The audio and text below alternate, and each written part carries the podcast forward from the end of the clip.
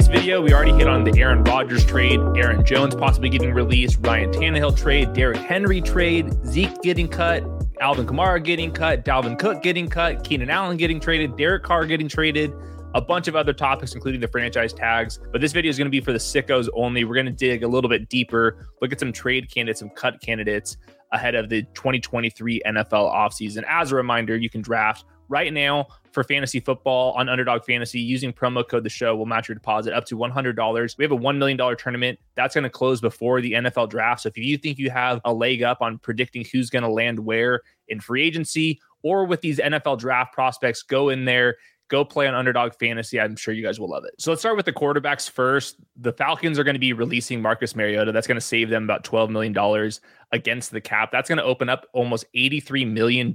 So basically, any quarterback is available to the Atlanta Falcons. Ryan Tannehill is a trade candidate. Derek Carr is a trade candidate. Other quarterbacks could open up here, but the Falcons are in a great spot to make a massive upgrade over what Marcus Mariota and Desmond Ridder were able to bring to Atlanta last year. The Colts are also going to follow this path with Matt Ryan probably getting retired. With that move, that will save $17 million against the cap. It does come with $18 million in dead money. Indy will have over $50 million in cap space, but unlike the Falcons, the Colts are possibly in a spot to find their franchise quarterback in the NFL draft. The Commanders' quarterback situation is going to be completely upgraded as well. Carson Wentz is going to get released. That's going to save $26 million against the cap. Does not come with any dead money. Taylor Heinicke, he's going to be a free agent. So it's going to be Sam Howell, the 2022 fifth rounder, versus somebody they bring in. Obviously, we have Terry McLaurin, Jahan Dotson, Curtis Samuel for fantasy purposes. I'm hoping a Derek Carr type of quarterback lands in Washington. The Panthers are somebody I project to make an upgrade in the NFL draft. Sam Darnold's a complete free agent. I can see them bringing him back to compete, but I ultimately think David Tepper, their owner, is going to be making some bold decisions here. Frank Reich's going to be able to pick his guy. Now to some of the fun stuff. I think Michael Thomas is going to get released. The Saints restructured his contract, basically dropping his base salary from $15 million to $1.5 million. They'll designate him as a June 1st candidate. But either, either way, I do not see him ending up in New Orleans. It's going to be curious to see if the NFL views Michael Thomas as a number one wide receiver still, or maybe just a depth roll the dice play, considering he hasn't played in a couple seasons now. The Chiefs wide receiver group is going to be completely reorganized. Juju Smith Schuster's a free agent. Mecole Hardman's a free agent. Even Justin Watson, who surprisingly got a lot of playing time, he's going to be a free agent. On top of that, MVS is also a cut candidate. They can save $7 million against the cap with only $4 million in dead money. If he's gone, it's just going to be Kadarius Toney and Sky Moore. Both of them have been mostly gadget receivers in Kansas City. So this is one of these teams that could be making a big push for one of the top free agents or NFL draft prospects. At running back for the Chiefs, Jerick McKinnon and Ronald Jones both hit free agency. Maybe they bring Jerick McKinnon back in that pass catcher's role, but for right now, we should expect Isaiah Pacheco and then Clyde Edwards Helaire in the final year of his rookie contract to be back, possibly with a new number three running back. When it comes to locker room presence, hard knock speeches, dancing in the end zone, picking up all the short yardage stuff, he's pretty much the anti D'Andre Swift. So we'll see what the Lions do. I'm hoping they bring him back. That would be not good news for D'Andre Swift. If Jamal Williams ends up going elsewhere, D'Andre Swift's probably going to end up on that round two, three borderline of fantasy, basically where he was being drafted last year. Thankfully, the Patriots already changed their offensive coordinator. If you look back at some of the stats with Bill O'Brien's offenses, I'm kind of intrigued by bringing him back in, but the skill group is going to be completely changed. Damien Harris, Jakobi Meyers, Nelson Agholor, they're all free agents. And then we have some cut candidates with DeVante Parker. That would save $6.3 million. Kendrick Bourne, that saves $5.5 million against the cap. Hunter Henry, that would save $10.5 million against the cap. And then even Jonnu Smith, not necessarily a cut candidate, but they can trade him and save $4.5 million. The Patriots desperately need a number one wide receiver. They have Tyquan Thornton, but I think that he's going to be a number two or number three deep threat in the league. We'll see what happens with Rhamondre Stevenson. For now, I have Damien Harris walking and Rhamondre Stevenson with last year's rookies being the running back group. If that is the case, I think Rhamondre Stevenson has a chance to be a top 15, top 20 overall pick. He has got bell cow workloads. I think that Mac Jones inevitably is going to have better stats with Bill O'Brien. We talked about in the last video why I think DeAndre Hopkins is going to get moved just based off of his contract and where the Cardinals are situated. I do think that New England would be a perfect fit. We already know that Bill Belichick and DeAndre Hopkins love each other. We've seen that in some of these pregame and postgame videos between the two. But more importantly, this would just be a perfect fit to get Mac Jones back up to speed. Now it's time to pivot over to tight ends. Darren Waller is a potential trade candidate. It seemed like the Raiders and Darren Waller were not on the same page last year when it came to his hamstring injury. There's some comments from Derek Carr that caught my eye with Darren Waller. And on top of that, he does have a tradable contract. If they do trade him, they would save $12 million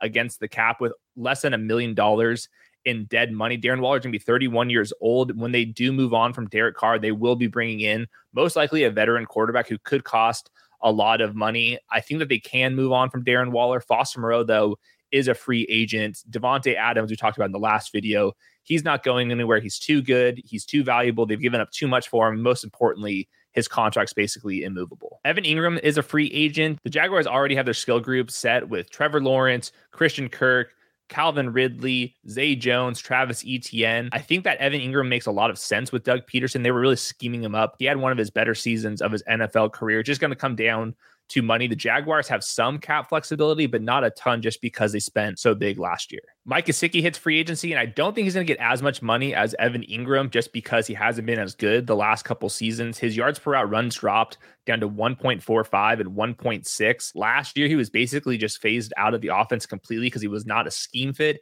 He's basically a slot wide receiver playing tight end, so he's not going to fit every single offense. His fantasy value is really just going to come down to which team picks him up and which roles he's going to be in. Because if they have him as an inline guy, I just don't see how that's going to work out. And I think that Mike Gesicki's free agency value is going to be something to monitor. Have you ever been on vacation after a long day of activities or sightseeing? You have a night in, room service, bathrobes, and television or movies. And when you're in a foreign country, you scroll Netflix or Hulu or whatever streaming service you have, and you realize that the library of content there is so much larger than it is in the United States you start a new show, a new series. And when you get back home, you realize you now have to find that on a different service or pay for it in a different way. That is where Surfshark comes in. It's a VPN service that lets you virtually travel the world with a tap of a finger. You can go to Spain, Canada, Costa Rica to watch the content available in those countries. So you can try Surfshark today, totally risk free with a 30 day money back guarantee and get Surfshark VPN at surfshark.deals slash underdog or enter promo code underdog for three extra months for free. You heard me right. Three extra months for free. That is surfshark.deals slash underdog. The next big tight end is Dalton Schultz. He's going to be a free agent, and the Cowboys don't have a ton of flexibility. Plus, they drafted a couple tight ends, Jake Ferguson in particular, that have caught my eye. I don't think they're going to place a second franchise tag on him. That would cost $13 million. Quite frankly, Dalton Schultz isn't that good. I think he's an okay starter, but pretending that he's more than that, I think is probably fool's errand. So I'm expecting Dalton Schultz to hit free agency leave the tight end group to some of these young guys. DeAndre Hopkins is the biggest wide receiver trade candidate, but I do think there's a couple other names to add to this list including Keenan Allen. But for now, I'll talk about Courtland Sutton. The Broncos are kind of in a weird spot where they're going to be getting some draft picks, hopefully back with the Sean Payton hire. They're in a weird spot when it comes to the cap situation because there's so much money tied up to Russ Wilson. Do they think they can actually compete with the Chargers and the Chiefs in this division, or are they going to try to get younger? If they do, Courtland Sutton's contract is tradable. They would save $7 million against the cap. It would come with $11.5 million in dead money. More importantly, Courtland Sutton's a number one X wide receiver. There's not that many of them in both in the draft or in free agency. So if there's some win now teams that do not have a number one wide receiver, like the Patriots, possibly like the Chiefs, I could see Courtland Sutton getting moved. In a similar situation, Tim Patrick, who's just a lesser version of Courtland Sutton coming off of that torn ACL, he's a trade candidate, $5.5 million in savings, $6 million in dead money his contract's only worth $5.5 million guaranteed. Brandin Cooks almost got traded last year, and I think that he's going to be a big name. He doesn't want to be playing it for a rebuilding franchise. I think that he would make a lot of sense in kind of that downfield role in Kansas City. If he does get traded, it's going to have to be sorted out with his $18 million. That's probably too much for Brandin Cooks, who's a 30 year old. But I do think that just because there's so few options in the wide receiver market, I think that Brandin Cooks will have some value this offseason. The Giants and the Ravens are kind of like the Patriots, where they're going to be completely resetting their wide receiver groups. The Giants are going to be cutting Kenny Golladay. He still has some money on his deal, but Sterling Shepard, Darius Slayton, Richie James, they're all free agents. So really, it's just Isaiah Hodgins and all this cap space to work with. We'll see what Wan'Dale Robinson's recovery's like, but he's only a slot receiver. He's going to be coming off an ACL. So the Giants will be looking for kind of a deep threat, a number one wide receiver this offseason. And then there's the Ravens. They have Rashod Bateman under contract, but they pretty much don't have a number two or number three wide receiver. Lamar Jackson certainly needs help. They obviously have to focus on his contract first, but I would be pretty surprised if Baltimore, with a new offensive coordinator, doesn't make an upgrade at wide receiver. Up next is Leonard Fournette. I think that he's going to be released. That would save $3.5 million against the cap. It does come with $5 million in dead money, but it would allow the Bucs to see what they have in Rachaad White. Plus, with Tom Brady retiring, the Bucs don't have a lot of cap space to work with. Tom Brady still is due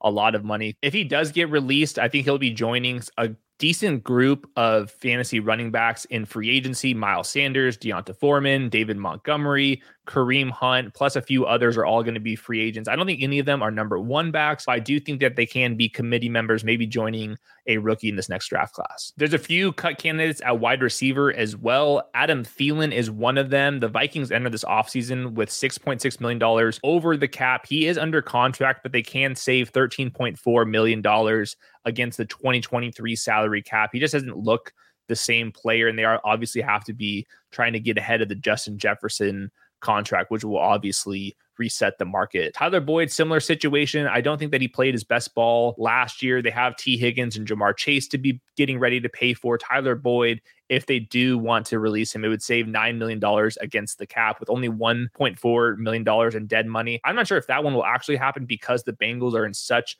a championship window right now. Who cares about saving money for this year when you're trying to win the Super Bowl? So he's kind of on the borderline of being released. Somebody I have more certainty in getting released would be Corey Davis. They can save 10.5 million dollars against the cap. Braxton Berrios, they can save five million dollars against the cap. So the Jets wide receiver group, I think, is going to be focused around Garrett Wilson and Elijah Moore because they have to be looking to upgrade the quarterback spot with Aaron Rodgers among some other quarterbacks looking to New York. I do think Corey Davis might get a surprising amount of money this offseason. Same thing with somebody like DJ Chark, just because they are more of the big bodied receivers. They can win downfield, they can block a little bit as well. So I think there's a chance that they open up too low in fantasy rankings. I'm very curious to see where they're going to land just because you don't see this body type in this free agency class. It's a lot more of the slot receivers like Juju and Jakobi Meyers. Speaking of slot receivers, Curtis Samuel, I think, is a trade or release candidate. Obviously, they have Jahan Dotson and Terry McLaurin. They can save $5.8 million against the cap if they get rid of Curtis Samuel. He is 27 years old. He is a gadget type of receiver, plus his offensive coordinator, who I think he was pretty tight with coming from Carolina. They just fired him. So I think Curtis Samuel, who's going to be 27, will be somebody that some wide receiver needy teams can call for. Allen Lazard's going to be hitting free agency. He's another inside outside type of player. I do not think he's the number one wide receiver, though his yards per out run did climb to 1.62 last year as the number one. I think that he's going to get okay starting money. He is a starter to me. I just don't think he will be back in Green Bay because their contract situation with Aaron Jones, Aaron Rodgers, among some others, is not in the perfect spot. So that brings me to 50 players that we've talked about in these last two videos. I still have about 12 more on Underdog Network if you want to go read them. There will be more names coming to this list. Like, for example, Joe Mixon obviously has been in the news the last couple of weeks. Will he get released? There's a lot other topics that we'll be getting into. Fantasy football is no longer just a game that you play in August and September. If you want to come play on a Tuesday night in February, we're the place to be. It's not just football either, basketball, golf, esports. We have it all. Go download the app, promo code the show. We'll match your deposit up to $100.